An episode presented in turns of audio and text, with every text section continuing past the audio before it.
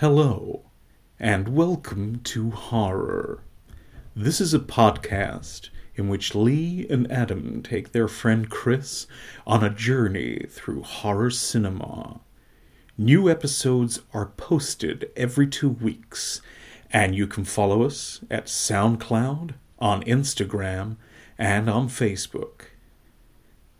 Please post any questions with the hashtag Ask Welcome to Horror, and the gang will answer them on the show. Before we begin, two warnings.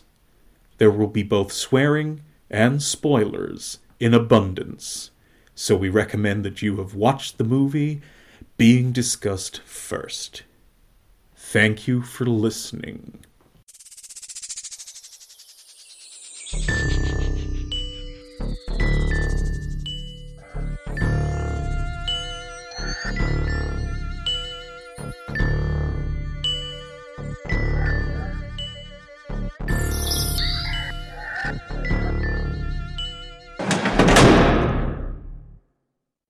Evening and welcome to Horror. I'm Lee I'm Adam. I'm Chris.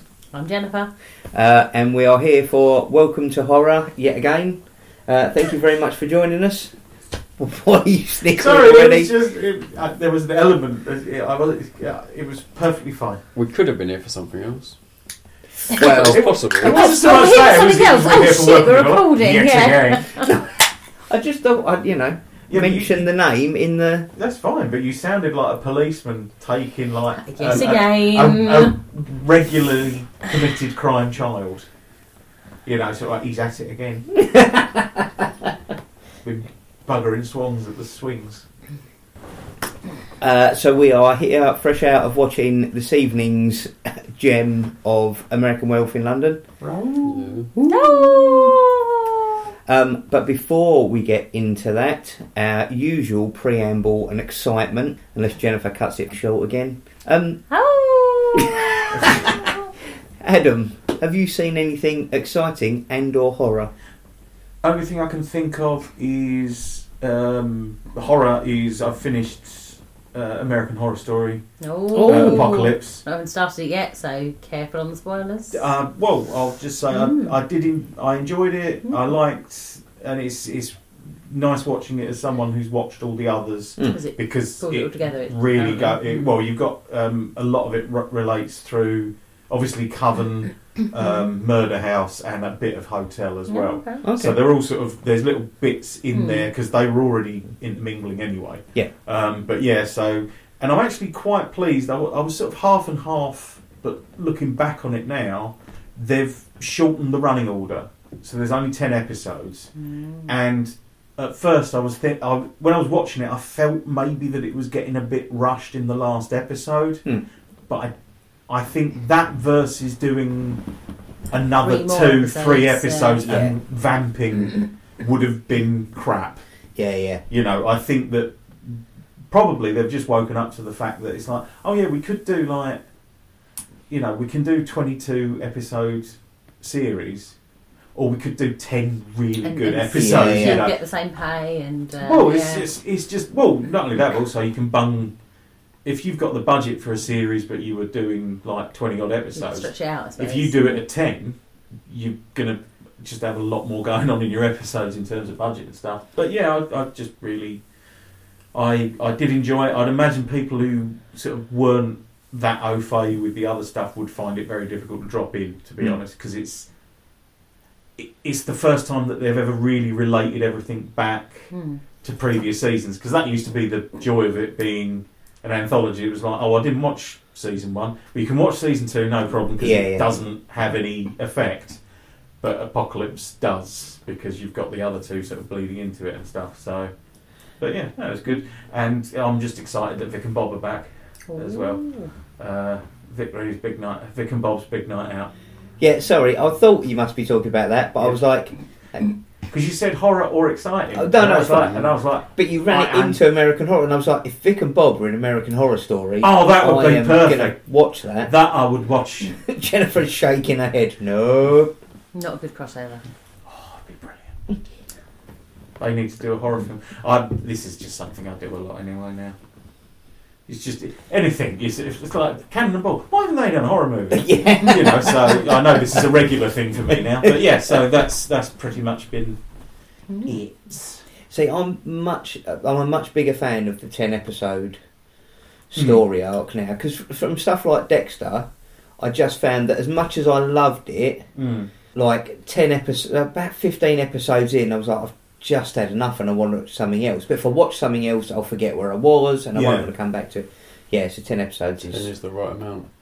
It's. I think it's just also there's it, you know you end up with less filler, Mm. Mm. and also if you're someone coming into something on like series three, oh 20 episodes that I've got to catch up with versus 45 is Yeah. you know a hell of a difference. And uh, again, uh, with like hour long episodes or 45 minute episodes as well, I think 10 hours of anything is enough to tell. If 10 hours isn't enough to tell a story, then Yeah. I think you've got too much shit in it, to be honest. I Yeah. think is my. It's, it's either three different stories or or you've got like I mean it's like let's face it there's not many films that sustain beyond an hour and a half no, no, Mm. I so agree. you have to have a good reason for me to watch a two hour film Hmm. and it's your seven or the Empire Strikes Back that's pretty much it I- I- yeah, I think that's uh, that's fair. Chris, any horror watching? No or- horror, but uh, watched Inside Out, which sounds like it could be a horror, but it isn't. is that the kids film with Yeah. the personality not multiple personality disorder It's uh, the all personalities different are emotions. yeah that's it sorry. Yeah, so you've got five different emotions uh, joy, sadness, disgust. Lust. No. Brat. it's kid's Children's back to seven I've got gluttony although, although at the end it does, they get a new console and it's like for adolescents. So I don't know how they're going Oh, so they expand Mm, out. yeah. Because I was going to say that does seem a tad limiting. Uh, yeah, uh, so you had anger, who plays a bit of a role, um, and fear, which is quite important, I suppose. Mm. Um, yeah, no, it's a great film. I think it's fantastic. Okay, Um, but yeah, not a lot of horror. not a lot of horror. No. Um, I have since last meeting, which was only a week away for the benefit of the tape. Um, I've watched the whole of season two of Stan Against Evil, uh, and loved it. It was every bit as good as the first season, which I was a massive advocate of, and have been trying to get everyone to watch. I do want to check it out because it sort of felt that it was in that same sort of Ash versus Evil Dead sort It's exactly thing. like Ash versus Evil Dead, and it's twenty minutes, twenty minute episodes, uh, ten episodes Oh, a nice. season, so you can smash through the whole thing in in in an evening if you tried. yeah. Um, uh, and the other thing we watched is You're Invited, which was a feature length documentary on uh, Night of the Demons. Oh, cool. The Kevin Tenney in my top five all time horror movies Yes. film. Uh, yeah, really good. It was nice to get the backstory and Yeah. realise that a lot of the a lot of the things that really drew me into the film, like the the, the opening title sequence and stuff like Mm. that, were just kind of off the cuff ideas to some degree. So Yeah. it goes to show how much a perfect film is lightning in a bottle because you make these snap decisions on the moment, and that can be the Well, it's like when you see how much, like, uh, especially like how many sort of famous speeches in films tend to have come from an actor rather than it was in the script or something like that where they've reworked it and stuff. I mean, actually, the weirdest one like that was when I realised how much that went on with Blackadder. Oh, really? Yeah, because, like, for example, um, oh, what's his name? Captain Darling. Hmm. They came up with his name in rehearsals Ah, right. because he was like called Perkins or Jenkins or something. That's Just funny. yeah, just something really sort of ordinary. And then yeah, they were like, well, he's got to have a name, but it's good. that was it. They they were like, right, we need a reason why he's a bit why he's a dick. Hmm. And then it was like maybe he's got a weird Silly name, and name, they ended yeah. up with Darling because it was just. And then, but yeah, that was never All right. that wasn't Not in the scripted. script. They came up with that as the like the group as they were Mm. rehearsing it and stuff like that. And yeah. I suppose it's a bit like in writers say that their characters can take on, you know, it's almost as if they become alive and they write Hmm. themselves. I think that's also the arrogance of writers, where it's like, Mm. oh, yes, they become alive, but I'm still Yeah. That sounds like that Hammer horror story with Denholm Elliott. Oh, I can't remember, but it's just the one where he, where he just constantly is like he's constantly knobbing his secretary. It just gets more and more out of hand, doesn't it? As it's like Yeah. sort of like it starts off that there's like a frisson of maybe sort of a hint that maybe him and the secretary have got a spark going on, and then as it as it keeps retelling itself, it's eventually that they're like screwing on the desk or something. Oh yeah, no, I was thinking of the other one, the one where it's they go to a house in the country and it's all this it's so it's five stories that all occur in the same house. And Oh, you can thank my strangler for that. That's the one. Yes. Yes. Sorry, I thought you meant the Hammer House of like the TV series. Yes. No, you're right, and it wasn't um, Hammer House. Of, yeah, I do know exactly the story you're talking about, Yeah. but it wasn't Ham, uh, Hammer House of Horror. It was Amicus, and it was Is it? It's Torture Garden, isn't it? no. Oh. oh no, that's the one with Jack Palance. I'm thinking of. But yeah, it is. yeah. Yes. Sorry. Anyway, yeah. Anyway, regardless, message below and let us know. Yeah. Um, We also watched that you were obviously not that impressed with the Coen Brothers thing on Netflix. we did. It wasn't horror. I wasn't going to mention Oh, it. it's but horror? you are right. that's- Really, it is. people being killed isn't horror. No. Being killed in horrific ways isn't horror. Yeah. Can be a comedy. Horror comedy. Yeah. Sounds Um, a bit like a slasher. Either way, I was unfortunately rather unimpressed. Oh, fair enough. What did you make of it, Yeah, I Jennifer? quite liked it. Yeah? But it's quite clever. Short to the point. I think I found them just a bit too short. I think what I like about the Coen Brothers is how they flesh out a universe. Mm. Whereas with this, because it felt like an anthology, they were just like very. This is a cowboy. He's a very good gunslinger and singer. This is how he dies, and it's just a fifteen minutes of ten minutes of setting up the character, and then he's dead. End of story. On to the next story. And I was like, I just, yeah, Didn't work. I Yeah. thought it worked quite well. I I think- it was different. It wasn't meant to be a film, so I think it worked for what it was. Yeah, no, I just yeah, and the thing is, everybody in it was fantastic and it looked beautiful, but I just think Did you have expectations for something different? yes, because I love Coen Brothers. Mm. So they were Um, trying to do something that you you just weren't. Yeah, Because it- wasn't it? It was. It was a TV series. It was Mm. supposedly they were going to do a TV series, and then they Oh, just they turned it into it. an anthology, Oh, really? didn't they? okay. So yeah, so that makes sense. But yeah, they just none of the stories really worked particularly well for me. Um, but yeah, it definitely had that Coen Brothers sense of humor Mhm. behind it. Um, so it was very dark and very nasty, but you still found yourself laughing a lot. Yeah. at it. That's. I mean, that's their. That's one of their skills. Hmm. Again, that's that's another that's another one where it's like they've never really. Although I did hear someone call.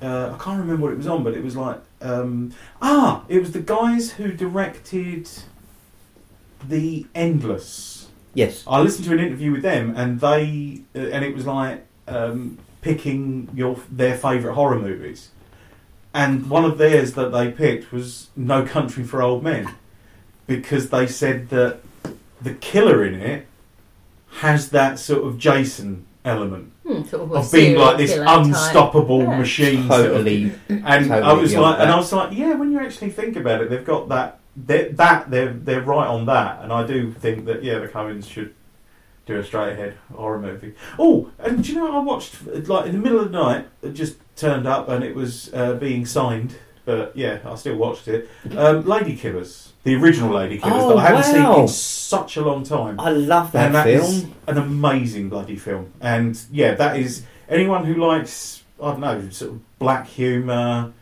you know, crime. That is a film to go and see. I have not seen the Coen Brothers remake, and I don't intend to. No. So, but I am talking about like the original with Alec Guinness and Herbert Lom and Pete Yes. Sellers. I borrowed that off you on VHS Yeah. a very long time ago and absolutely loved it. But yeah, that is a fantastic film. On a similar note, as we've slightly wandered off horror, but Mm-hmm. let's stick with it. Um, we watched during the week for the first time Some Like It Hot. It's a great film. I Yeah. laughed I was out amazed loud. Have you not- have how you not much seen it? No. Oh wow, that is I, such a I good always film. thought it was Nobody's something perfect. different. Yeah, I, I didn't think it was going to be anything like it was. No, it's, it's so I had no idea of the storyline. That is really was good, but hilarious, yeah. also just so. It's really modern. Yeah. Yeah, well, it it's, feels it's very really modern, inappropriate yeah, at times. yeah. Like, really? They weren't doing this back in the 50s. Nobody But- talks like yes. that. it's Yeah, just I Hmm. didn't. I thought it was going to be. I don't know. I thought I'd have to make a lot of allowances for it. Yeah, I thought it was going to be Not more at just all. like singing Yeah. and a bit, you know, a bit Just slashy. But Literally yeah. laughed out. Hmm. Both of us laughed out loud all the way through it. It That was is- absolutely brilliant. No, that is what I. I think I saw that when I was.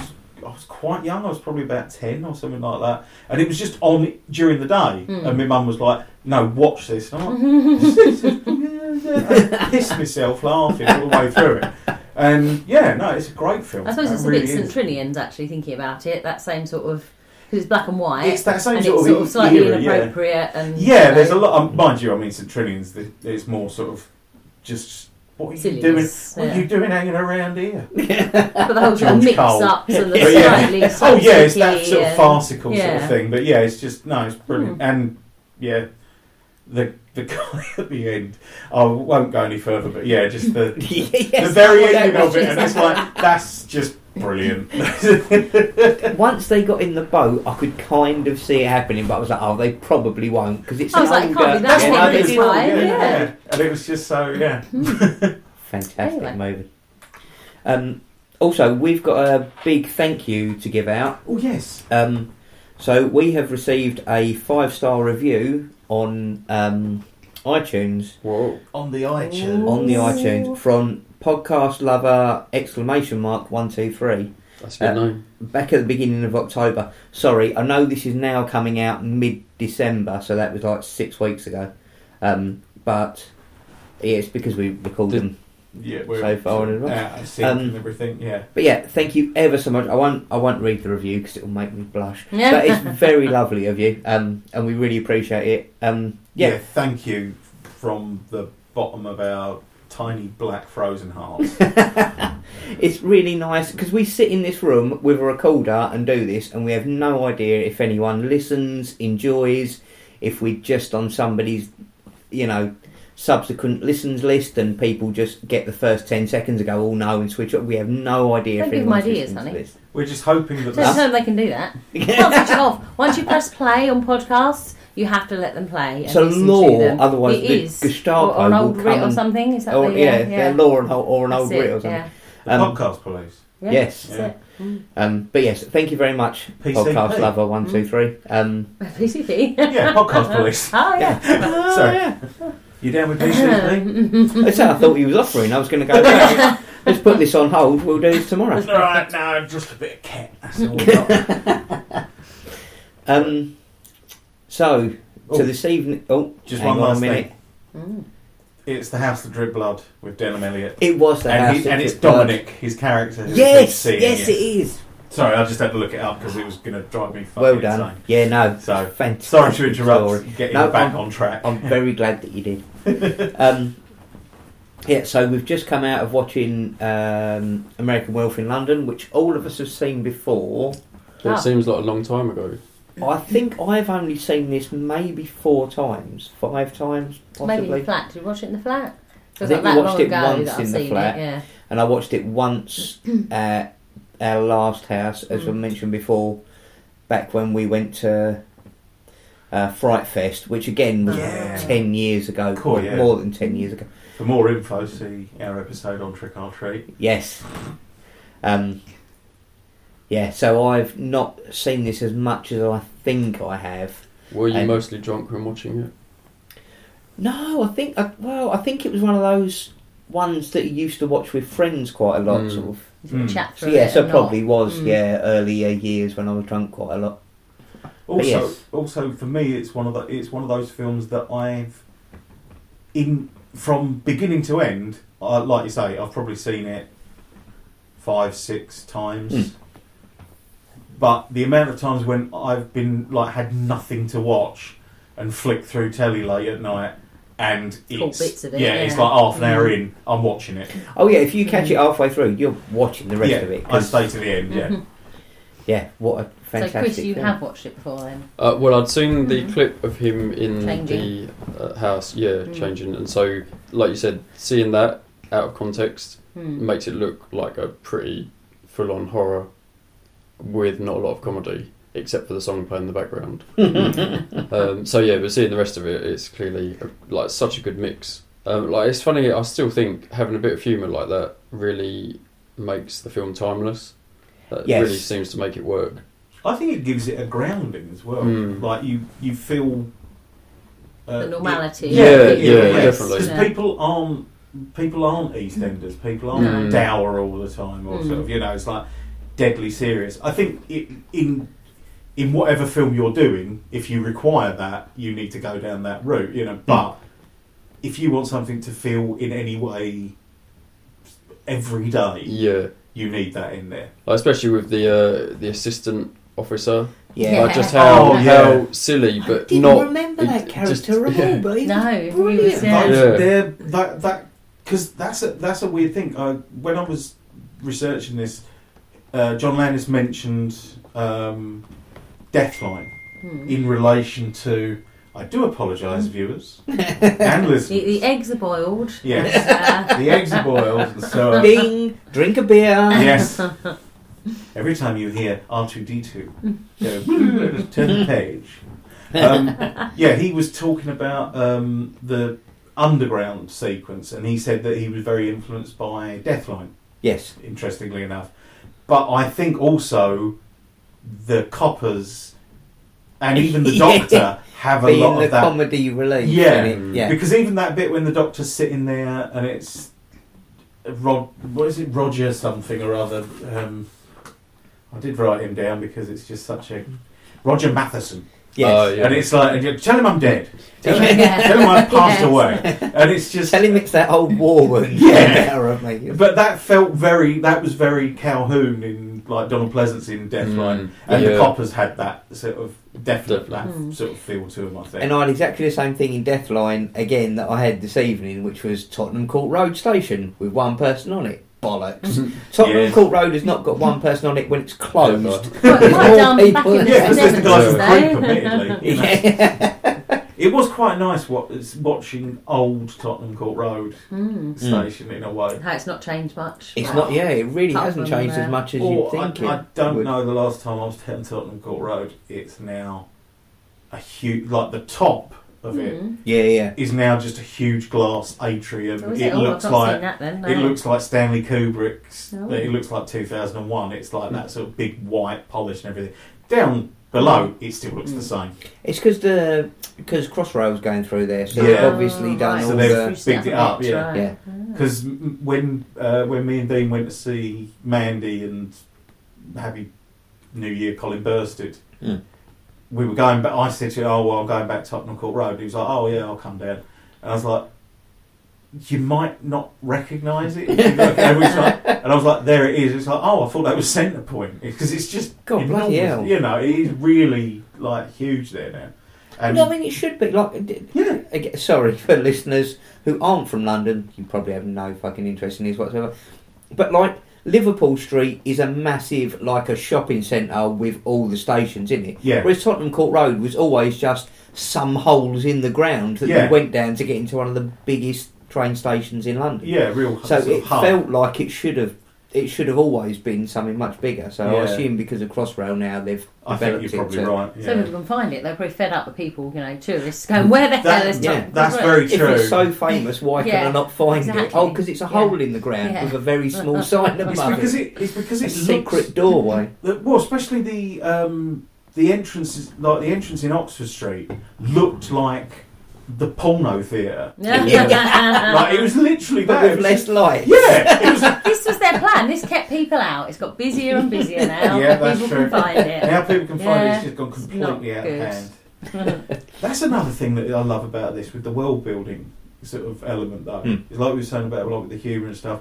Is there's like Roger Matheson, Debbie Klein, who are all people you kind of know because of this film, even though they're not in it. Mm-hmm. Because you, you, you know who Debbie Klein is. Yes. You know, for, but you, you don't actually meet her in the film or anything like that, but you know her. And Roger Matheson's clearly bloody awful. Mm. also, I think that there's a very good lesson there for people who think, uh, who do shit pranks. Yes. Well, it's like, if we go around the back and surprise him, yeah, this do is that. what will happen to you. Yeah, you're getting ripped to shreds, mate. You've what happens. Totally. I, um, and again, the, I know we touched on it. You were saying about the the transformation sequence. Mm, yeah. Yeah, obviously Rick Baker's um, makeup in this is absolutely phenomenal, and you always remember that transformation. I'd forgotten just how far Jack's character changes. Changes, yeah. Oh yeah, he deteriorates Like I really. don't yeah. remember him being the way he is in the porno theatre, where he's that, like. I, Were you I- distracted, honey, when you watched it previously? I loved him when you first see him, and he's still fresh with all those lacerations. And that wiggly bit. yeah, that just hangs There's a off his wiggly neck. bit. There's, Yeah. It, it, it's fantastic, Mm. and then going from there to being slightly greenish. But yeah, I didn't remember just how skeletal he is Is Yeah. when you like, see him. like the you're the juxtaposition or the contrast of the comedy with what's happening Mm. is quite extreme. It's so- he's so delivering sort of- funny lines, Yeah. but he looks But, but it leaves the memory probably less, yeah. you know, as bad looking as he, he was. but uh, well, because Rick Baker won, like Rick Baker who So- did the special effects and uh, the the makeup effects and everything, was the first person to win an Oscar for makeup. Mm. It was like the first or makeup As effects. the guy said in that documentary the other day, he kept bigging him up, didn't he? And saying He about did, it. yeah. Uh, So, yeah. So when we, you, you would have liked it. It was amusing. Yeah. So, in the You're Invited documentary, there's the guy who did the special effects for Night of the Demons, had worked with Rick Baker, and he'd been like second or third special effects guy on Ghostbusters and Gremlins Oh, and wow. like some big stuff. He is Robert Downey Jr. Right. He looks and is Robert Downey Jr. Yeah, and is just hilariously so. And then ended up marrying Linnea Quigley. Wow. I think she Mm. became his Done all right himself first wife. Didn't oh, last. it didn't last. Um, He never does. But yeah, you need to see this guy because he's just hilarious. A lot of character, really excited. But yeah, so he was saying a lot about working with Rick Baker and what he learned from from being with him on these films. so what did Rick Baker actually do? What what was his So, he actual was skill? so he's the head of um, the special effects. So he did Yeah. that whole trans. He designed the whole of that There's transformation. a, like there's a lot of makeup. Yeah, Yeah. there's a lot of. And the the funny thing is, if you watch the, I don't think I mentioned. I didn't mention it because I did it after the, our last episode. I went back. I think after you guys left when we did the last episode, Hmm. I went back and watched Thriller and the making of again. Yeah. Okay. Um, which again is John Landis and Rick Baker. Yeah. Um, and they were saying that a lot of the transformation in Thriller is based on what they've done in this film. Yeah. So I was going to ask which came first. So obviously, So American they did, Werewolf. yeah, American Werewolf was Okay. first. Um, apparently, Michael Jackson was too scared to watch it, but Hmm. he'd seen stills from it. Mm, okay. so he wanted Right. to do that. Whereas if you Um, watched it like us, you'd have realised the humour Yeah. behind it. Yeah. so he, so they, he got the same team to come and do it. Okay. So because they were talking about that, there's a lot of crossover between the effects and how they get, um, you know, the, the yeah. face to So move so what is and that? Because that's like that's not like him. That's some sort of mechanical. No, it is. So what they do is they get him, and he was saying they so they Build put it up, do they? so it's like uh, bladders they call them, but they're like balloons. Um, so they put okay. those on the face and glue them on, and then they put the prosthetics over the top, and then they have Mm. people working them and pumping them from behind. so they fill up with air, and as they fill up with air, they pull the face and the features to to change and move. And And the floor, but isn't he in the floor or something? And then the Yeah, when it's, Yeah, in- yeah. it's like his arms and neck are through, but the body, Yeah, like the, the more yeah. dog body. It's clever. Like when you know it, you're looking for it because I was today. But it looks, you know, That's the thing is because John clever, Land- doesn't it? that was John Landis' whole thing with Rick Baker was Hmm. I want to f- I want to do the werewolf transformation Properly, in it? Mm. In bright light. Mm, Yeah. And so it None isn't of any- Because I mean, like when we saw the Wolfman, it's his feet. Mm. Yeah. Is that what you changes see? on his feet, and you know, usually it is just they sort Oh, of we've crossfade and put more hair on and stuff, and Mm. yeah, That's what he said. I want it in bright light. He said, and if if your skull and things are changing shape, that's going to to really be- hurt. Yeah. Mm. So I want him to be in Mm. massive amounts of pain. And I think that came across fantastically in this, absolutely amazingly. How But- about his hand? How did they stretch that so much? that's What was that? um, syringes. Um, like you get a syringe connected to another syringe, Oh, and pump air, basic and innit? basic pneumatics, you just pump it and it Mm. rises Just up the opens other out, way. Yeah. So it's just four tubes, it's like four syringe tubes in Ooh. a glove of the cast of the hand and stuff like that. But yeah, a lot of it. I mean, everything is everything's mechanical. Obviously, there's no. It's all practical, which Yeah. is And in fact, what they did was they ha- they harried him up and then trimmed it back because it was easier to do it that way than Oh, Oh, to shot false it out. yeah way. to false out or anything else like that. So yeah, they just made him really hairy and then Took bits off, slightly right? hairy and then not so hairy and so on. And also, you don't see any full frontal cock uh, because uh, the bloke who plays David is not circumcised Oh, that would have ruined the story. because he's Jewish. Yeah, so. Oh yeah, of course he is. Because yeah, Yeah. you saw the stuff when they were in the house. Well, also that's what the nurse says, isn't it? She said, Yeah, "Oh, yeah. he's Jewish because I've checked." And Yeah, it's like- And um, but yeah, Sure, no, they could have done that with the Yeah, prosthetic I somehow. I mean, Yeah. come on. well, I mean, we can turn thing. you into a werewolf. we can but turn you into a werewolf, but we can't know. pin your force back. no. Yeah. But um, yeah, so that apparently that's that's a reason. I mean, that and probably you didn't You know, need they it really. wouldn't I think it was, No. you know, not only that, It an was un- well done, uncut yeah. wolf cock. yeah. I mean, what's that look like? No one wants to know, do they? Yeah, don't send no. any. Don't send those Pictures, images yeah. in. yeah. Please don't do that ever. Instagram and. Uh, But if they are, No, here's Lee's no. email address. Yeah, but as I say, the, the makeup in this, um, the, I remembered, as I say, the transformation and stuff. But everything in this was fantastic. Like, and- and same with the attack on the Moors as well. Yeah, I don't remember that being as gruesome. gruesome as it Mm. as it was. It's, again, but possibly because the the humour sort of mellows it, so in your mind you don't remember it. And I being- remember just all about the pub. I don't really remember him going to London. I mean, obviously the clue is in the name, but uh, you know, I just remember the bit about yeah the slaughtered But you lamb. didn't and the remember pub. Rik Mayall. No, no, not till I But then saw he's him. not I was really. like, oh yeah, he's, not, not, a big really part, is it? featured No. in it. He He's one of the. doesn't say He's one of the anything really, background ones, really, isn't he? I didn't realise he's out on the moor with them when they Mm. shoot the werewolf. I, I I didn't never till this noticed time. before that he's one of the faces leering in. I see. Mm. I know David Schofield and Brian Glover, but it was like, yeah, um, the. Uh, but also, I think that that's that and the transformation of the bits that always get The spooky shown. They're the they're the clips. yeah. Yeah. apart from anyone who's got uh, anyone who's watched the making of Thriller knows uh, Sister Hobbs says there's an incident in Piccadilly Circus Yeah. involving some kind of mad dog. David, and then it cuts to some zombies being filmed or whatever for Thriller. So. Because that's the one. I think they found the one bit they could show. Yeah. You know, it doesn't doesn't have doesn't have any sex, doesn't have any swearing, doesn't have any violence. See, th- this film does have a little bit of everything, really, doesn't it? Yeah, it certainly does. It has sex, Oh, violence, and okay. swearing. That's good enough for me. It's a lot shorter than I remember as well. It's because it's only an hour. It's, it's Mm. less than an hour and forty minutes. Yeah, and But but, so much feels like it happens in that time. yeah, That it, it's I think the pub part feels like that was sort of much more, maybe like half the film. Yeah. But yeah, it wasn't really. Well, it it's was not just the really, first- and- no, that's it. and even like Yeah. the return to the pub Oh, is it isn't- much at all? Is it? isn't No. there. But Mm. See, I don't remember that. I don't remember him going back. I remember that he ends up believing David. But I couldn't remember why, Mm. and I didn't remember that he'd gone all the way back and gone back to the village and yeah. realised that they were all slightly Pretty strange, Well, also a also, little bit rural. and we spotted, didn't we, what is going on there Mm. with the uh, ever replenishing uh, half of Guinness. Yes, Ah, yes. yes. You know, so that's That's yeah. probably why that's they're all the- drunk all the time. Well, it's why they're drunk. It's the price they pay. Mm. The we- One of them being a werewolf is the price they pay to Sold have replenishing booze. For, uh, yes. That's why there's no tea here. No. No no, no coffee. No. oh, um, Campari and lemonade.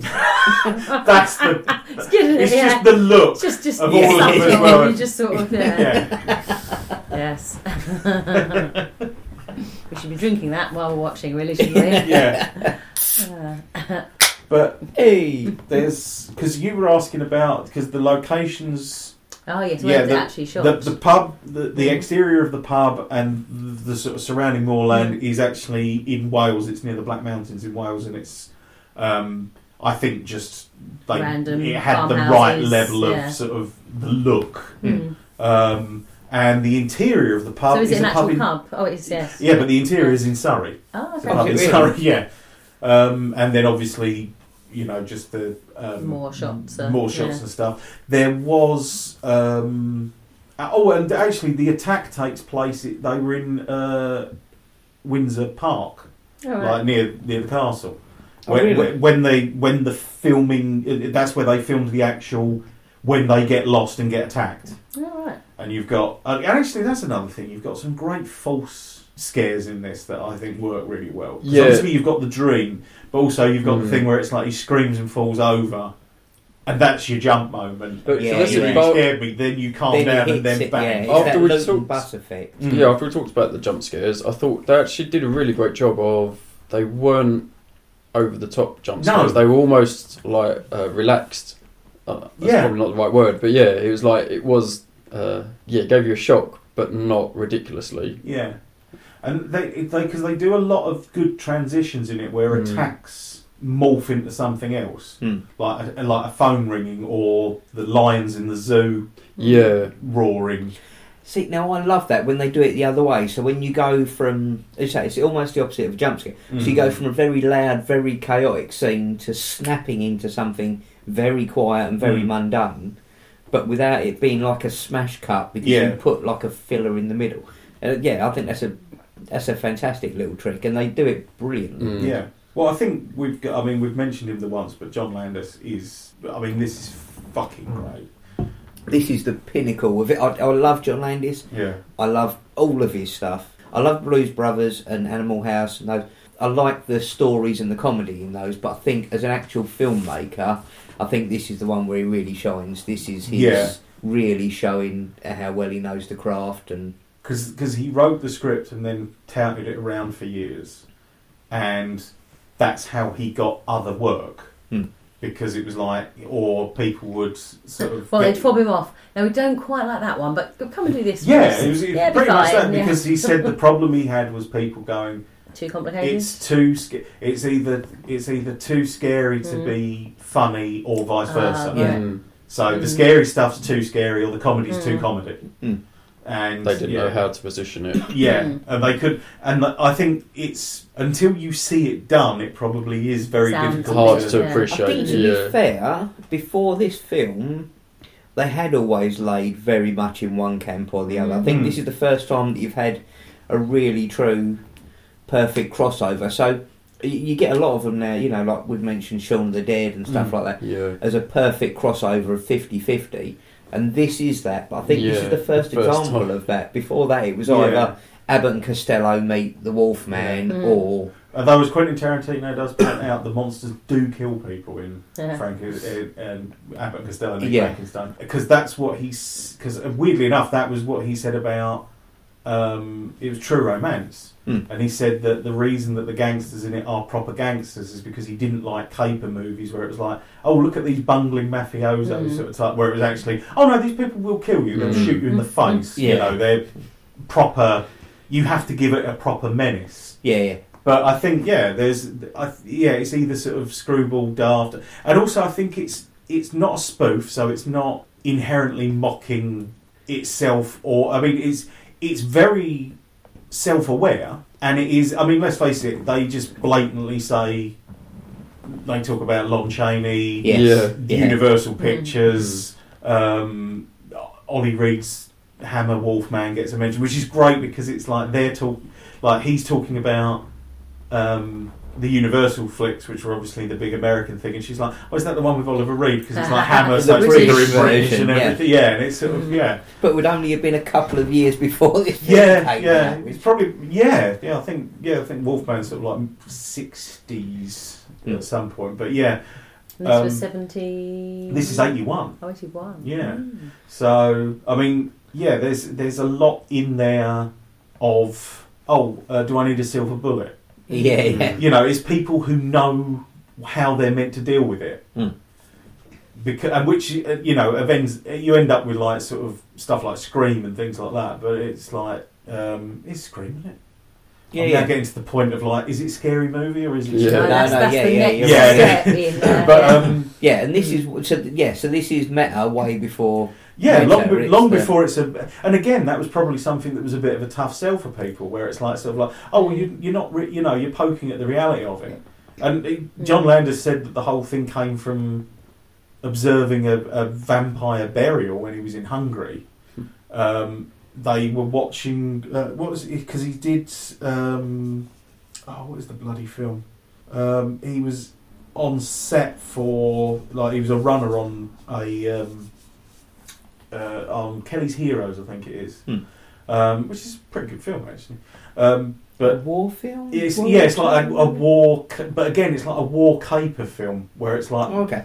that they go off to um, they they're like a detachment who go off to rob a bank rather than actually fight in a war. but um, yeah, that's, and um, yeah, he was like a runner on that, and he him and, and it was I think it was in Yugoslavia, and it was him and the guy who was like their their sort of local translator or their local Mm. go between, who he did describe as probably is now up for like is standing trial for war crimes.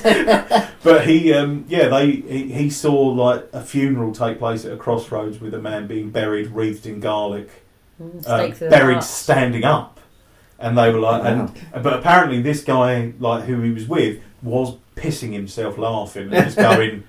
These peasants, look what they're doing. And he was like, Why are they doing it? And he's like, Oh, it's to prevent the body coming back to life and everything. But while he's explaining it in the sort of sense of fucking hicks, look at these Mm. yokels like and their stupid beliefs. But John Landis's thing was like, so what happens if he does come back to life? Because we're there a both sitting here laughing, going, that can't happen. What happens then? Do we still laugh? Do we Mm. still not believe it when it's in front of us? What do we do? You Yeah. know?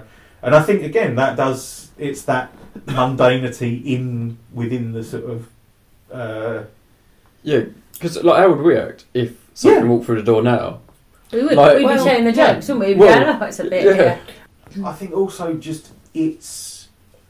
I mean, it was made over here because basically they there was a lot of tax breaks for making films in England, Oh, and you could have American stars in it, but you oh it's cheaper then. But than- it was cheaper, Right. and you got lots of tax breaks. You got a lot of help, Oh. um, so you get a lot of like I think uh, apart from sort of apart from obviously John Landis and Rick Baker, you got the majority of the crew were British, Hmm. and obviously the majority of the cast are, and um, but I th- I just can't I John Landis just shoots London and and, and actually the Moors and there's the obviously Wales standing in for um, the for like North. Dartmoor Hmm. for up Sound north. it was, yeah. Yeah, for the north. um, he just shoots it beautifully. It looks like, amazing. It looks, but like the London stuff, it feels like it doesn't when look they're in- dated somehow, no. does it? I mean, it it does is from feel the cars. how I remember London Yeah. being in Yeah. the eighties and Yeah, nineties. maybe that's it, It's yeah. that really grimy, nasty. Like when they're in the shop, you know, when they're just buying stuff in the Yeah. shop. yeah, That I remember those tills and the you know the way that looked, and you know they're not too far changed to be It- honest. I thought it was actually the same Piccadilly Circus. Obviously, Mm. Piccadilly Circus doesn't have. It's not all neon now. Now Right. it's all LCD screens, but yeah. It's still the same look and it's the same feel, and it's that grubby, grimy, yeah, horrible central London, oh, dirty. great. Let's Uh, not put, uh, you know, possible visitors Oh, no, to don't- our lovely country off. Or maybe our listeners would like the grimy dirty. I was gonna say, don't I like the grimy dirty. I love Yeah. it. It's, Because that, I mean, even that with Piccadilly Circus, they choreographed that to such an extent that they, because they said, right, we want to film in Piccadilly Circus. We're doing car crashes, we're doing stunts, we're doing practical We need it effects, all emptied Yeah. out and, and obviously that just don't happen. Mm. But what they could do is they basically showed the local authorities that Mm. what they did, everything was set up so they could clear it out of the way Oh, right, quickly afterwards. immediately Right. afterwards, Yeah. and then it could Mm. go on. So they would film for like they'd Half do like hour, a twenty minute, yeah. half hour sort of sequence or whatever like that.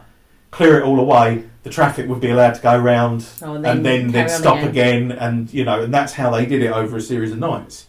But it's is had that- that is an uh, you can see John Landis in- with the again back to the Blues Brothers exactly yeah. like, like that car smash stuff Mm. is just so well put together. Yeah, and like I say, they and they had like because I mean a lot of them are sort of like British stunt drivers and stuff like that. There's like um, uh, Terry Walsh is in there and stuff, and they, you know, they're they're all really sort of top of the game guys anyway. But Mm. even like the bus, the bus is on a hydraulic support. So rather than like, oh, we can get the bus to spin, to make sure it's span in exactly the same Ah. way each time, they put like a, a sort of hydraulic out. ram thing under it, so it basically took the bus off the ground slightly and just spun it. And it was like it was like a modified bus, and they just pressed a button, did And it it every did time, it. and it did it to the like to the same level, window, and yeah. the same with the cars. Like they were just yeah, because John Landis is in the Piccadilly Circus sequence. He's Ah. um, he gets pushed through he gets pushed through a window. I noticed that he's one of the two guys standing in front of the. Is it a laundrette or something? Yeah, it's They like a get- laundry yeah. or a, a is it a travel agent? It's something quite brightly lit, Yeah. isn't it? But yeah, he It's gets the first time I've ever spotted it, and I thought it looked like him. But Yeah. I was like, wow, but he looked like Yeah. a lot of people in the he's seventies. uh, yeah in a grey suit with a uh, with like a bandana around his head. Yeah, yeah, yeah. yeah, that's him. Uh, because he Ah. because he was a stuntman. Because he's in um, he's obviously does stunts in this, but he's a stuntman in I found the the good, the bad, and the ugly, the Italian Job, and Once Upon a Time in the West. No, So yeah, he's in a lot Ah. of like sort of because that was the thing. Before did- he was a. before he was like big and when he w- wanted to be a director, but he was like, was yeah, so he was like a out runner about on it, I Kelly's suppose, Heroes yeah. and stuff like that. And yeah, so then he goes on, like, he did the. I think his first one is um, his first one, Schlock, which I really do want to see. I've not seen that, and I really Uh, need to. Arrow have brought it out, so I think Oh, I have might have they? to treat myself. Is myself. it a horror or a. It's it's kind of it's like a King Kong spoof where John Landis plays Schlock, who is a ape, um, and he's like the star of the film, and it's like it's like a spoof of those sort of like I was a teenage caveman sort of Yeah. movie sort of thing. Um, but Rick Baker did the effects on that, oh, okay. and actually, and but again, it was like he said to John Landis, like John Landis was like, "Oh, can we get this? Um, we want the uh, like werewolf effects and everything Mm. else like that." And it was like, "Oh yeah, no, we're going to do the film, but this was for the best part of like the '60s and '70s." And then he finally got the call, and like it was in the '80s. And actually, Rick Baker was doing the Howling yes, when he got the call. But, and this is something that I didn't realise again until I was looking into it, Rick Baker and John Landis disagreed about what the werewolf should be. Because John Landis wanted it to be a big wolf, as it Hmm. is in the film. Mm. yeah, Rick Baker thought he meant wolf man, as in Standing biped then. sort of thing, yeah. And obviously the howling is is is- biped. are biped. So I think Rick Baker was like able to, you know, it was like, oh well, I can still use my designs and my ideas for that. Oh, and not Yeah. have it the Uh, same. but it's not Mm. going to be treading on the toes of this or Yeah. on the paws of this, you know. See, I love the fact that he did the two of them almost side by side, and they're so entirely different. Mm. But I, I just think Rick Baker. Uh, uh, firstly, of the I can name three special effects artists of all time, hmm and Rick Baker is always the one. It, it's him, Tom Savini, and Jack Pierce Yeah, are the only ones I know by name. the only one, the only one I can probably raise you on that is Rob Bottin, who did the thing. Who Mm. again is a, I believe he's like a student of Rick Baker. Yeah.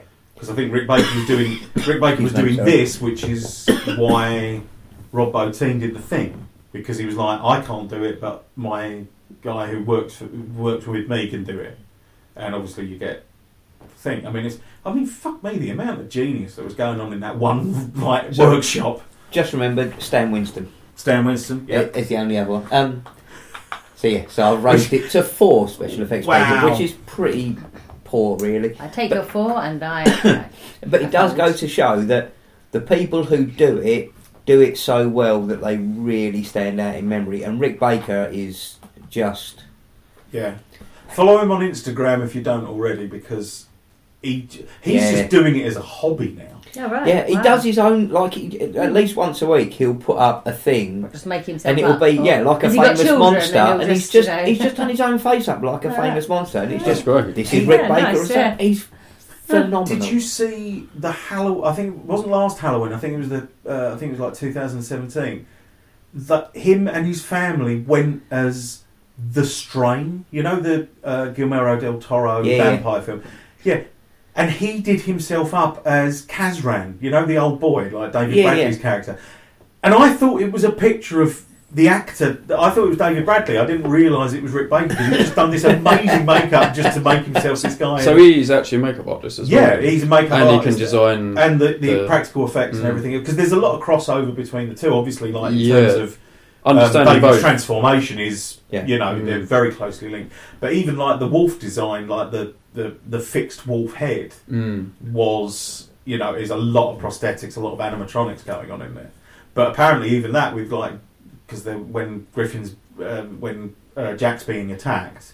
uh, They said to Griffin Dunne, "Oh, you know, you've got to be because that's everyone dies really convincingly in this. Mm. Yeah, oh yeah. Everyone screams for their life, really quite for, for a comedy. Yeah. Yeah. Obviously, it's So realistic. that's what I was thinking about the car crashing. Oh, scene, it's pretty was it does suddenly yeah. get very Yeah. brutal very quickly. Oh Yeah. yeah, when that car slams into that Yeah. other guy at the waist, you Yeah. know how much that. Oh yeah, that fucking copper hurts. between two cars. Yeah. Yeah. Oh, that is fucked. But when Jack's being attacked by the mask, like the, the wolf head, um, Griffin Dunne tore the face off it the first time round, Wow. and Rick Baker was not happy. No. As you can imagine, because he just ripped its skin off. He just Oh. de- he basically just denuded the head. And then they had to put it all back together, and then Yeah. scanned it again. And apparently, that time round, Griffin Dunne said he was noticeably more heavy-handed with the wolf. Whereas, like, it's kind of like, "Fuck you if you want to do that, yeah." And just was like slamming it in him with both fists. Um, yeah, so it all. Um, We added to the realism. yeah, I think a lot of a lot of that attack may just be there's a ma- there's a They're very angry attacking, makeup artist yeah. here attacking me because they also had like um, uh, the teeth were indisposed uh, were interchangeable, so they could have a soft one for physically biting and then Ah. a solid one that would look better on Mm. camera and wouldn't move about and everything. Mm. And again, Rick Baker was like, "Yeah, I was thinking, shall I stick the real, The real ones, ones in?" in. Yeah. oh, Very vindictive, man. But that's the thing. I mean, you imagine you spend weeks in in, in a studio building that Yeah. thing, but some actor uh, uh, tries to make it look convincing. He's just a little bit too heavy-handed and destroys all of your like. You can't Yeah. just put the whole film Mm. on hold for two weeks until you go back and rebuild it. yeah. You're suddenly in a really uncomfortable position of having to. It's it is a weird. Well, I mean that's that's probably what an, another thing with like the the massive Piccadilly Circus smash Hmm. is kind of like, do we want to have to keep doing this by chance? Do you know? Oh, yeah. Yeah. Why You- not make it perfect? Yeah. Do it a few times and it's And- done. It's Yeah. yeah, because I think because a lot of they do it with a lot of um, effects now where it is sort of like oh it will be something that we can reverse. Hmm. If it's got to be like even Mm. something simple like a table falling Yeah, apart or just so they something like that, you know they, they have it so that it's it, you bolt it back on it's, it's Yeah, working yeah. you know and um, but yeah I think that there was yeah there was a lot of tension there Mm. but yeah I think there would be with something like this, especially with something like Piccadilly Circus, where, like I say, you can't. It's not a closed set. You can't just Mm. keep retaking it and redoing it. yeah So you've only got a very short period of time to do it, and every little mistake is suddenly a massive issue that's going to drag you on uh, beyond where you're because you have to get licensing to do that stuff. You can't. Yeah. Just, Well, you can't. You, there's no way you could do something like Piccadilly Circus if you started trying to hold that up without any. For hours, yeah, Yeah, they yeah, say yeah. no. the- well, sorry. not only that, but also Yeah. if you started trying to just film there or whatever like that, you would be shut down pretty quick because Hmm. they're so aware yeah. it's such an important sort of certainly traffic wise, it's an important hub. I mean, I don't even know now. Is it sort of because I mean, it still it still has traffic, but I think you might actually find it a lot easier to do it these days. Because back then it was like, oh no, this is meant to be a thoroughfare. This is a roundabout, Yeah. Yeah. rather than nowadays where it's an attraction. traffic. Yeah, you know, it's sort of like, and no one wants to drive into London. I found when uh, so last time I was in uh, Vancouver, Mm. we were coming uh, uh, up from the station into the centre of Vancouver, and a road was shut off, and mm-hmm. they were letting traffic move, but there was nobody allowed on the pavement, and they were shooting a Christmas scene. Oh right. So there were lots of people standing on the pavements, and people walking between them, and snow This was down. in August, was it? Did Yeah, this, yeah, this was in September, and fake snow down everywhere. and we were driving through, and they said, "Oh yeah, because of the way Vancouver's laid out, you get this a lot. They they can't shoot in New York or whatever, but but the Mm. the similar, buildings look very Mm. similar. So they use this a lot for. uh, We know that a lot of American stuff is actually shot in Canada, but yeah, so a lot of their city stuff Shh, is shot in. Americans. Shh, they don't know. Well, it's like a lot of a lot of um, uh, stuff gets filmed in the Ukraine for like Victorian London and stuff because they've still got enough that looks Uh, old, Yeah. similar enough to sort of be there. Although I, am just picturing you like Colin Farrell in, in Bruges now. It's like they're filming with midgets. What's going on there? They're filming with midgets. oh, but we watched that again recently, didn't we? We actually, did. in Oh, it's a Bruges? fucking fairies. And Oh. someone at work was going there. I think the last holidays. I said, "Have you heard about the film?" She said, "Yeah." Someone else told me I've got to watch it. Yes, it's quite horrific, but you ought to watch it before you go. Oh, it's again that that is that thing of it's totally a comedy, Mm. But but yeah. it's wrapped around the story of Yeah, a ju- hitman accidentally murdering a child. Yeah, and But and genuinely, people will die. horrific. Yeah. Yeah. You know, it's not sort of just a. Uh, so, yeah, I mean, Ray, Ray Fiennes ain't fucking about. No, have you seen that one? Sorry, I called you an inanimate object. you need to see this film. It is absolutely A kid gets killed. Yeah, but Lots of no, swearing. but you don't see the kid being killed. That's just like a backstory. yeah. It's fine. Well, it's kind of also we've kind of spoilt it a bit for you because you don't really know that at that point. It's sort of, He'd have forgotten by the time. we oh, that's watched true, it. yeah. But just watching Bruges because it is. Oh, it. Uh, so the the other guy, the guy who's babysitting. Um, Brendan Gleeson, yeah. yes, he's in the new Coen Brothers film. Oh, is he? Yes, Because I really like him. very good. Yeah, he's great. It's, it's only a small part in one of the stories, but he is. and he plays pretty much the same character. Hmm. I think he tends to. yeah. But obviously, with Mr. Landis, you've mentioned Animal House, you mentioned the Blues Brothers, Trading Places, Ah. Yes. Yeah. Innocent Blood, which is kind of his. That's his vampire movie.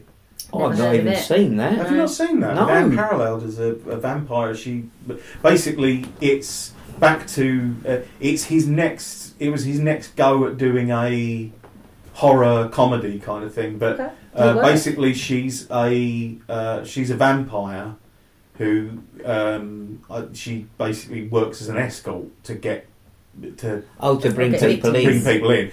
But she bites a mob boss, but doesn't kill him, and so he becomes a vampire, which Okay. makes him obviously infinitely more dangerous than he already was, and he's already pretty fucking dangerous.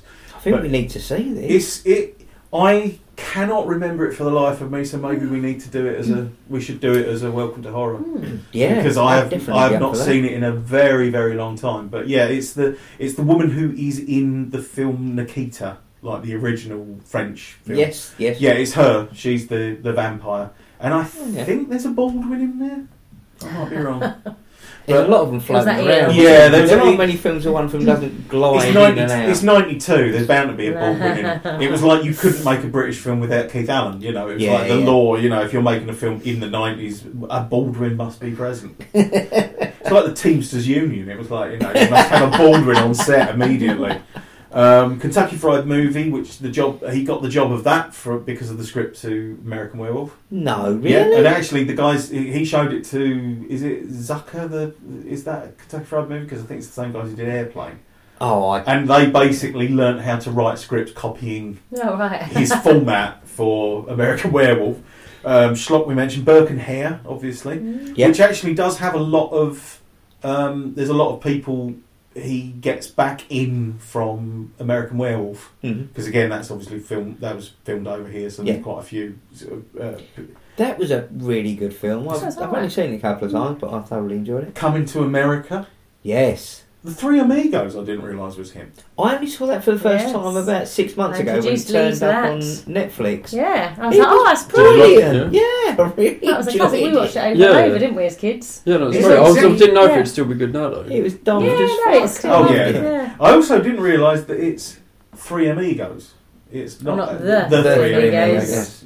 Um, Spies Like Us, Mm. Beverly Hills Cop 3, Ooh. Just that's just roundabout the thing. Uh, Twilight Zone the movie, did the timeout and prologue segments on that. Yeah. Uh, bits of Amazon Women on the Moon, which is kind of like a follow up to. Got that as well Yeah. to Kentucky Fried Movie. Yeah. Blues Brothers 2000. Mm, shame. Uh, Shane, yeah. Um, and he's an executive producer on Clue. Oh. Mm. Yes, yes. Wow. He, he, he wrote. Did he? he- Did he? Part. I think him and somebody else wrote Clue as well. Oh, right, okay. I think he's one of the two writers on it. Yeah. Uh, obviously, did his Masters of Horror episodes, Deer Woman and Family. Deer Woman is fucking That great. is amazing. That was the one episode of Masters of Horror that you made me watch. What I is was it then? abs- so it's a bit like a it's a bit like a werewolf, but it's someone who turns into a deer. Oh, right. But it's No, just. don't It's remember that. disaster. Yeah, but it's but it has that same American Werewolf feel of being Real. really nuts. funny. Yeah, okay. because there, there, there, there's like a cop in it who is just like people are being found dead in uh, in their trucks, but trampled to death by a deer. Oh, okay, so revenge is it? so they can't work trucks. out what is going on. Right. But like, it even has a bit where it's the cop trying to imagine it, and there's like a monster deer dressed as a redneck rampaging through the woods, and it's just, no, that's fucking stupid. um, and, and actually, my favourite bit, which is where that guy tries to, uh, right near the start, a, a guy tries to mug the policeman, and he just like disarms him and sticks his own knife in his back, and then he, the, and he just leaves him. He's going, "Look, I'm a police officer. Be thankful I'm not arresting you. Now go to a hospital." Don't take it out, idiot! Get them to do that at the hospital. Because he's too busy solving the deer woman case. But yeah, and they're sort of, and he's in, like I said, he was in Schlock. He's in Tales of Halloween. He's in The Ransom of Rusty Rex. He's Jebediah Rex, which I think is the dad in that. Um, he's in. I forgot about this. He's the judge in Freeway Two: Confessions of a Trick Baby, which is I've not seen No. that. oh, that no is it. Seriously, Freeway is a retelling of uh, the the first film, Freeway. Reese Witherspoon um, in a ret and Kiefer Sutherland in a retelling of um, Little Red Riding Hood, but imagine John Waters did it, Weird. where Whoa. basically the wolf is a serial killer, but she manages to get out and like shoots him to shit, but he Hmm. survives, and then she gets sent to jail, and he becomes like he's like fucked up with all like. You know when you have like the cage round your head because of injuries and stuff Yeah, yeah. like that, and he just becomes this really horrific sort of creature with oh, weird like voice effects and things like that, where Oh. where she's just shot the fuck out of him, but he survives, and then she has to escape from prison to fucking get him and stuff like that. But Confessions, uh, Freeway Two, Confessions of a Trick Baby, uh, stars Natasha Lyonne, Okay. and it's her and another girl escaping from prison. And again, it has a very sort of John Watersy vibe. The the Freeway movies are really sort of great. Like they're like trash that knows it's trash, but is actually better than trash. Hmm. And Vincent Okay. Gallo's in it as a um, an evil nun as well. But yeah, that's neither here nor there. Clearly, Another day. um, he's a lab technician in Sleepwalkers, which we've mentioned before. He's Yeah. a mechanic in Death Race 2000, um, and he's a doctor in Spider Man. Oh. Okay. Um, and he plays himself in um, Psychoville, Ah. where he's the director. Um, in it's How the hell do I not remember him in Psycho? He is in, yeah, he's in Psychoville, and he, he just plays a film director. He's only in it very briefly, but when me and Sarah were watching Psychoville at the same time in separate rooms, and then we both had to come and meet up and go, "Is that John Landis is in it?" We were just really happy. So, and he's a gentleman, and I've met him and shook him by the hand. Oh. Mm. He is. He's lovely and friendly and amazing, and uh, yeah, and just uh, one of the few people who's happy to go to a film festival on his own with no handler, and no security, and just talk to people and just be absolute legend. He's a clever man. Yes. He's, Oh. he's just great. Well, you were asking after Jenny Agutter, weren't you, Oh. Jennifer? Because uh, she like was Alex- the Yes. Yeah. she was the, no, the Nurse. main yeah. yeah. Yeah, when you said who she was, I was like, yes, she looks. Yeah, she was Like her. Roberta in the Railway Children, Yes. which apparently the in a TV series version of it as well as the film version. Mm. Um, she's in Logan's Run. Uh, she's in Burke and Hare actually. Lucy in Burke and Hare. Um, Walkabout with uh, the Nicolas Roeg film. We lost Nicolas Roeg this week. R.I.P. We should do Don't Look Now at some point, but you know that'll be another. Uh, that'll be another witch. Yes. Uh, Jill Mason in Equus. Um, she's in The Survivor, the film with Robert Powell. Um, she's currently in Call the Midwife. Um, she's also. Oh, she's still acting then. Oh yeah, no, she's she's been acting since she was Oh. really Well, little. yeah, and she's still Bowery in it, yeah. Children, yeah. Um, and she's uh, she was Professor Mamet, who was Kryten's creator in uh, Red Dwarf. Oh, really? Yeah, in Psirens, he like one of them appears as his creator, and it's her. Yeah. Okay. So- But again, I think that's just lots of people who fancied her when she, from when she was young. Those this, when they or when rather when they were young as well, and so Yes. they're like, "Well, we could hire Jenny Hanger, could we?" yeah, yeah. right, okay, yeah, why not? Eh? Let's definitely do that. Let's do that. We should do that. Mhm. Like I said, Rik Mayall's in the pub, but we've covered Rick before. The barmaid in the pub. I recognise her 100%. She's Sister Mary of the Annunciation in Nuns on the Run, who's basically the nun who Robbie Coltrane steals her habit. So she's obviously she obviously is the same dimensions as Cracker. Mm. So Yes. there we go. But more to the point, she's uh, Mrs. Mordecai Smith in the Sign of Four, the Jeremy Ah. Brett Sign of Four. She's the boat, yes, boat owner's she wife. is. Yeah. Yes. and she's Miss Trout in Bodger and Badger. Oh. So, I remember her from No, I that. think ah, was fair enough. Not I thought quite our I was era. thinking more Chris than I, anyone. I I haven't think it's seen that. past. Ah, fair enough. I think it was after we were that age and way before Mm. your kids were interested in TV. Um, actually, that's another thing that came up. A load of people appear in, uh, quite a few people appear in the Wolfman, the Benicio del Toro one. Oh, yeah. Um, What, from that- this? Yeah, David Ah. Schofield, the da- the dance player. You know, you, Mhm. Yeah. you made me miss. Mhm. Yes. Um, he's in Burke and Hare. He's in Yeah, From yeah, Hell. Yeah. Mm. Yeah. Um, in the Wolfman, he's the voice of the Owlman in the Lord of Tears film. oh, really? Yeah, because he has got he's got a great voice. Yes. Um, the Michael and Caine Jekyll and Hyde. Oh, he's in Mindhorn, obviously. He's the yes, yes, yes. yeah, he- he's great in that. He's in Gladiator. Um, apparently, he's in two of the Pirates of the Caribbeans. I like the fact that you mentioned Mindhorn and go, yeah, yeah, yeah. Apparently he's in Pirates of the Caribbean. Well, Caribbean. Mindhorn, I've seen. I've seen Mindhorn and I enjoyed it. I just just don't Oh, know. you'd enjoy Pirates of the Caribbean. It's Fair fun. enough. He You know, was um, nothing special, but it's fun. he was DCI Newell in Band of Gold. He was DCI Solway in Our Friends of the North. He plays a lot of coppers. Mm. Sergeant Foley in the Shadowline again, Looks coppers. copper. Odin in Doctor Who, the girl who died. But yeah, he's great and does appear in a lot of.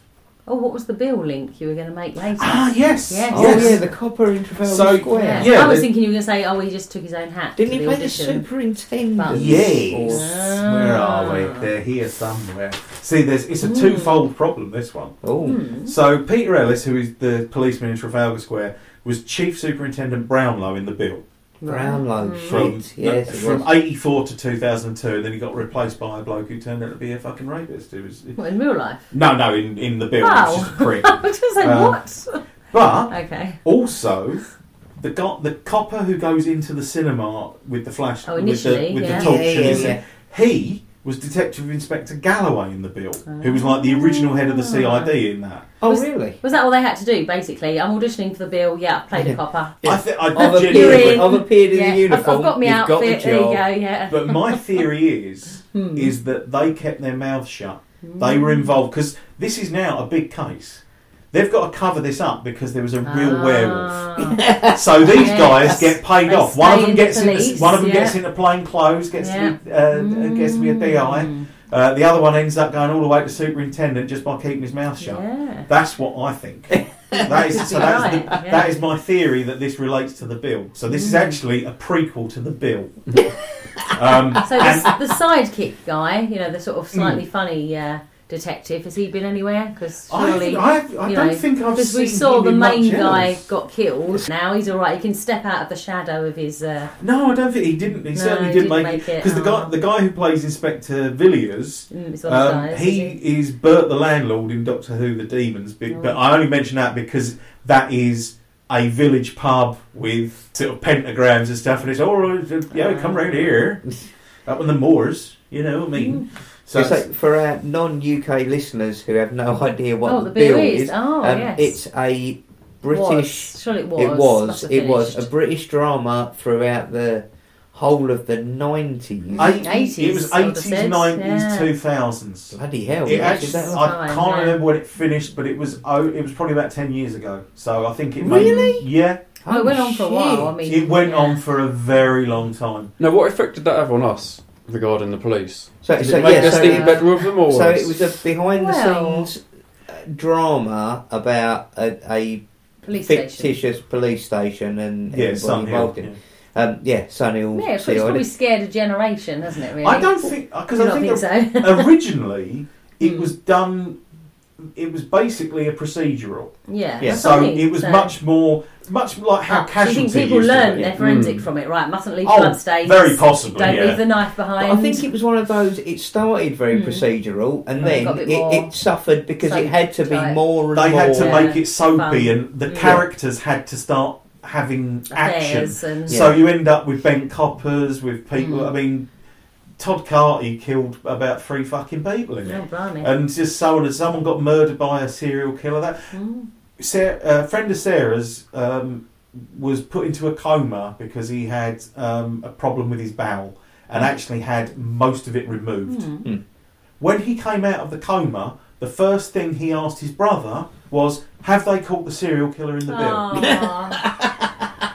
Aw. I bet it had been like 10 years, his brother was like, no, no, I'll see if What the is video the player bill? still works. Yeah.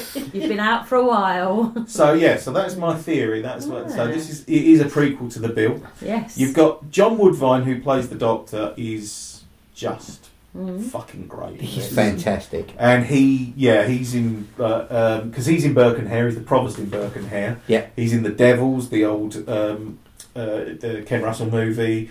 Leon the Pig Farmer. He's in.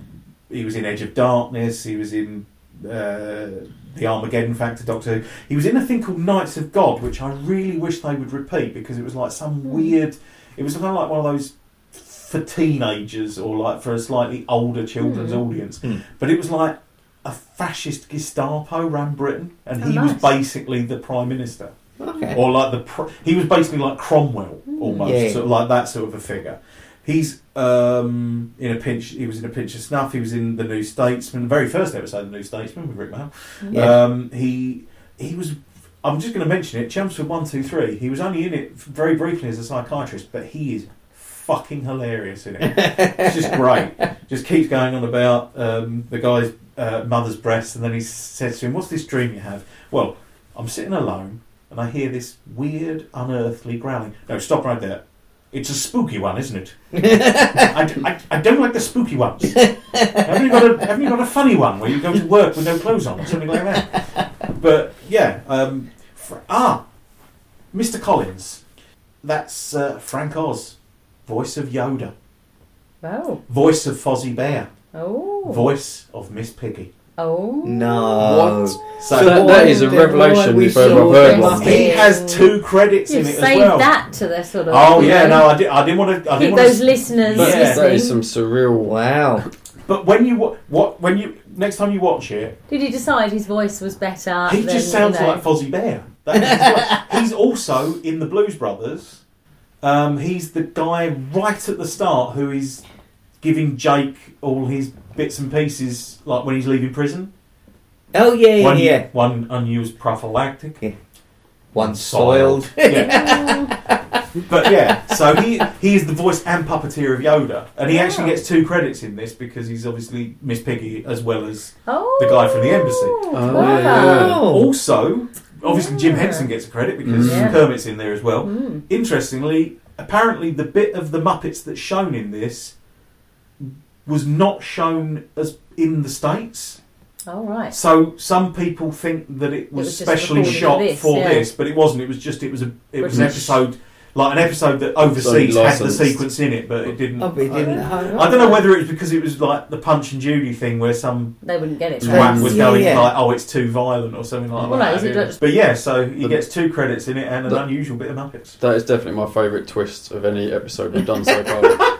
Unsung heroes. Yeah. Oh, definitely. oh, do you want another one? Cool. Go Right. Spoiling us Oh, he's now. on it. Gerald Bringsley, the guy who gets killed on the tube. Can I just say Mm. that sequence is fucking amazing. Yeah. And that how big does the fucking wolf look? Yeah, when it comes, When it comes out of that tunnel. Shit. See, I only remembered, me. yeah, as that was coming up. So Yeah. Sharon bought us colouring books last Christmas of horror col- colouring books. And one of them is yeah, it's the wolf kind of right at the front of the page Yeah. with the escalator going into the background. And I Oh, coloured wow. that in for Oh, many wow. an hour, and I was like, oh, but I hadn't really. Obviously, I knew it was that film, but I Mm. hadn't quite equated it with how it actually looked in the film. It was on vinyl That's- release day when we we sat in there and uh, Yes, listened to vinyl and coloured in. yeah.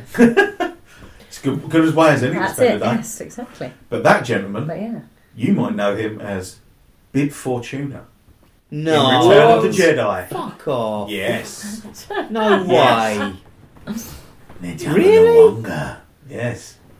Jesus. How? I know. Weird. Well, I suppose yeah. How did Someone's you got get to be that in that part? outfit. Someone's got to get the So- part. Yeah. Because again, a lot of Star, Star Wars was shot over here, yeah. so, they a lot of the same a lot of the sort of Yeah. incidental actors were English. I mean, even the Mm. original Jabba's a Scottish bloke, Yeah, right. like the guy, the big I fat think guy a at bit yeah, uh, yeah. inappropriate. So you're saying something about Scottish blokes? And he's also Molasar, the the golem in the keep. So I think he just gets a lot of big makeup Oh, roles. yeah, sort of, yeah. But again, he was in the Adventures of Sherlock Holmes at one point, and yeah, various bits and pieces. But yeah, I mean, Hmm. it's some it's some great stuff. Incidentally, when I was researching this, there were a couple of names that I decided to search on my phone rather than on the work computer. Oh, Naughty Nina Oh, was yeah, a genuine page three girl. That was a that was an Oh, was it advert. that- yeah, that was just a genuine advert for the Daily Mail. well, it did look like it. Yeah, it was, it's- it was quite yeah. Oh, realistic. the news of the yeah. world. News yeah, of the world, yeah. sorry, Yeah. yeah, because that's the that's uh, like you said. That's what it used to be like. when you saw yeah, those adverts. come on, I was like, oh yeah. yeah, but- TV used to play those. yeah, Yeah. but this would have been during the day. Yeah, that's what I mean. Yeah. As Find kids, naughty Nina's yeah, we would have watched secrets. those as kids and not Yeah. sort of thought anything of it. That yeah. was in, bet- like, in between Yeah. Rainbow and Yeah, fucking. Yeah. Um, but yeah, she was a page three girl, and uh, she was married to Rick Wakeman. Ooh. They have two kids. Yeah, Wow. Yes, and also uh, Linzi Drew, uh, who is a genuine porn star, who was Brenda Bristol's in See You Next Wednesday. Oh, Which yeah. incidentally was Is the that first a real bit. film then? No, that was it. Every Okay. John Landis film had. No, sorry, Hmm. no, m- a lot of John Landis films have a film within the film Yeah. called See You Next Wednesday, but it's Right. always a different thing. So in this, it was a Oh, porn okay. film. But it might be It's- it'll different. be a different- Right. It was a horror film in that it was a slasher movie in It's a trailer. thriller. Yeah, it's Yeah. one of the trailers uh, when Ah, it's yes. the opening bit where At they're in the cinema. yes, yeah, but yeah, she thought was. that was funny though. The film in this because like it's a porn film, but it was just a most ridiculous, weird joke. Silly. Oh, yeah, yeah. yeah. Apparently, Yeah, when he runs in. Yeah. Hang on, do I know you? Ah. Oh, I've never met you in my life. Yeah. Not you. Uh, I don't know who you are.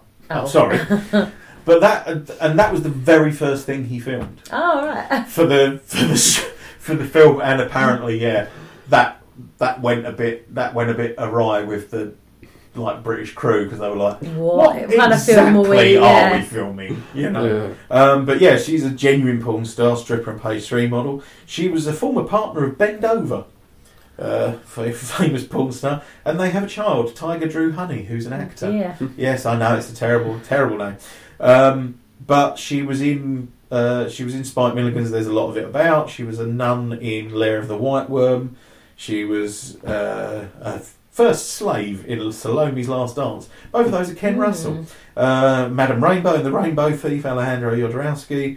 Uh, as well as the obvious classics, uh, Electric Blue 17, Thunder Boobs, and Buckman's Bouncing British Babes. Wow, Lovely. yes. I see why I didn't search this at work. Exactly. I just thought probably best not Unless you to. snuck on someone else's computer. yeah. And, uh, oh no. No. If if, No, if I be sneak worth onto it. someone else's computer, I just Google big dog's dicks and leave it at ah. that. Um, and the phrase uh, "See you next Wednesday" comes from 2001: A Space Odyssey, and it was just a, a, a thing that he picked up. So. Yeah, right. I'm stuck with it. Elmer Bernstein's score. There's actually only seven minutes of score in this, Yeah, well, and the rest of it is the, the is the various yeah. moon songs. Well, that was yeah. I was going to say I, I hadn't quite twigged. So when they've got the first one, obviously Blue Moon, I just thought, oh, I like the way they're setting the scene. You feel like Mm. it's all kind of ah, lovely. I hadn't quite worked out. Oh yeah, moon. Now I get Yeah, it. yeah. Took me a little while, but yeah, Because you got yeah the Bobby Vinton Moon uh, Blue Moon, yeah. then Van Morrison Moon Dance, um, which is when they're in the shower, Oh, right. and uh, you don't get that on the NHS either. um, Not anymore. no, uh, Maybe you did, maybe you did in the eighties. well, this is what I mean. We're sitting there, and it's like, oh, you know, you get a private room. You Yeah. you're staying in there for three weeks. You know, this is incredible. Yeah.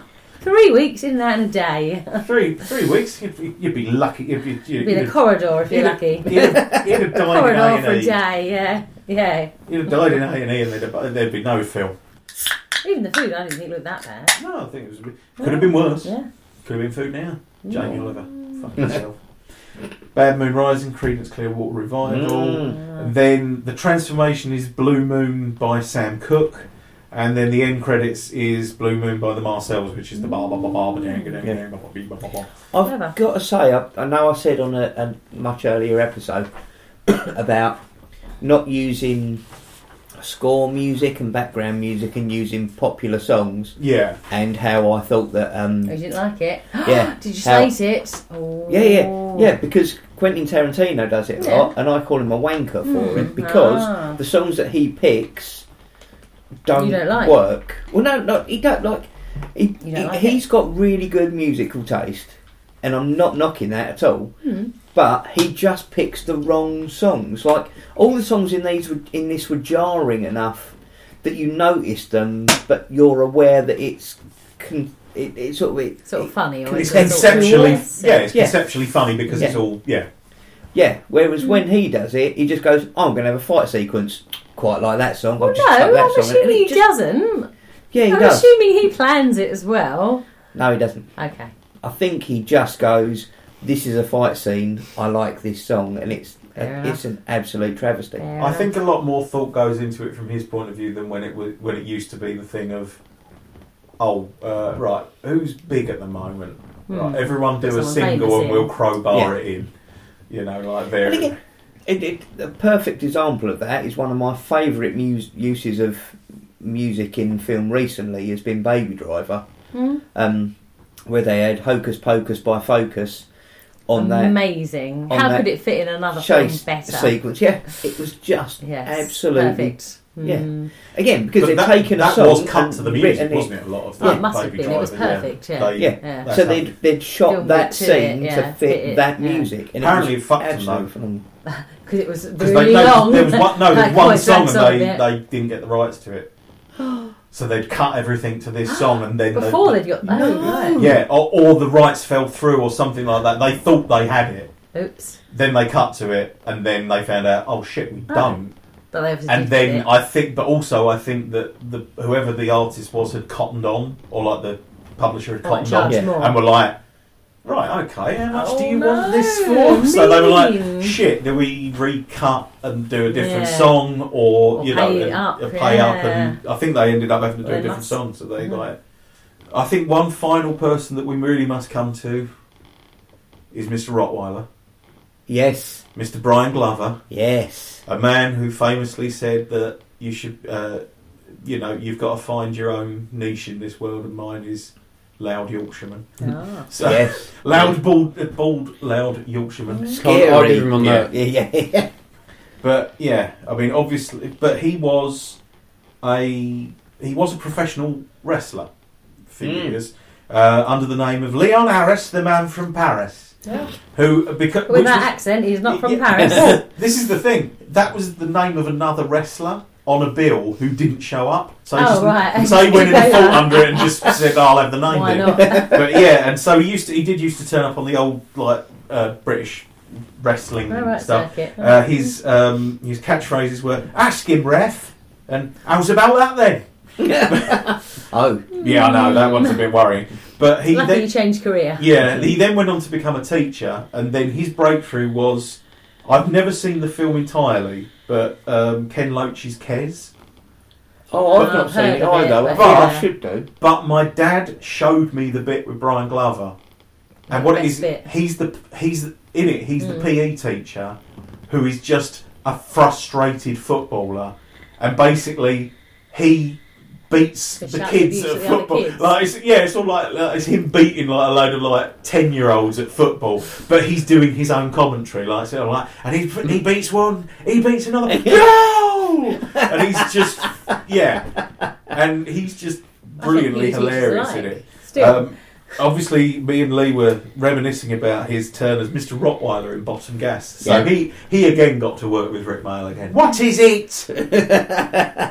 um, Mr. Heslop in Porridge. the slightly dim guy oh in the. God, yes, he What's, is. That's what's the other. ma- I've read a book. Green it was. That's the other thing I remember. Yeah. From, yes. Uh, Griffiths in Attack of the Cybermen. Andrews in Alien Three, which, oh, if there's anything that makes me happy in the world, it's the fact that Brian Glover worked with Sigourney Weaver. Oh. It's, it's like, it's- that, yeah, it's like you couldn't find two more Mm. opposite people without involving guilds. you know, it, but it, they were just great. Yeah, it's just. But yeah, and he did like loads of other s- stuff. Jabberwocky, Oh Lucky Man, Britannia Hospital. He was in the Sweeney, obviously. He was in the Bill. He was in Minder. He was in Raffles. Uh, he was Lug in Campion, which was a detective series you might have watched with Peter No. Davison. Oh right, okay. Yeah, he was, so. he was like his Hmm. butler, Alfred sort of figure in it. Okay. But yeah, uh, but again, yeah, he was he was never he never intended Never to be an outworked. actor, and just Yeah. yeah. but he was always yeah Sought after, clearly. yeah, and I think again, because again, this is going back to the this is you know from the horse's mouth, but like John Landis said, it's the the Brits sell it as Mm. he described it, where it's like you've got all these good British actors who just can do Hmm. the right level to pitch it, where it's never Yeah, it's not unbelievable. overt comedy, really, is it, No. in a way. It's just But sort I mean, like, I mean, like Yeah. John Woodvine Mm. really is the him and Jenny Agutter really are the ones that make it Hmm.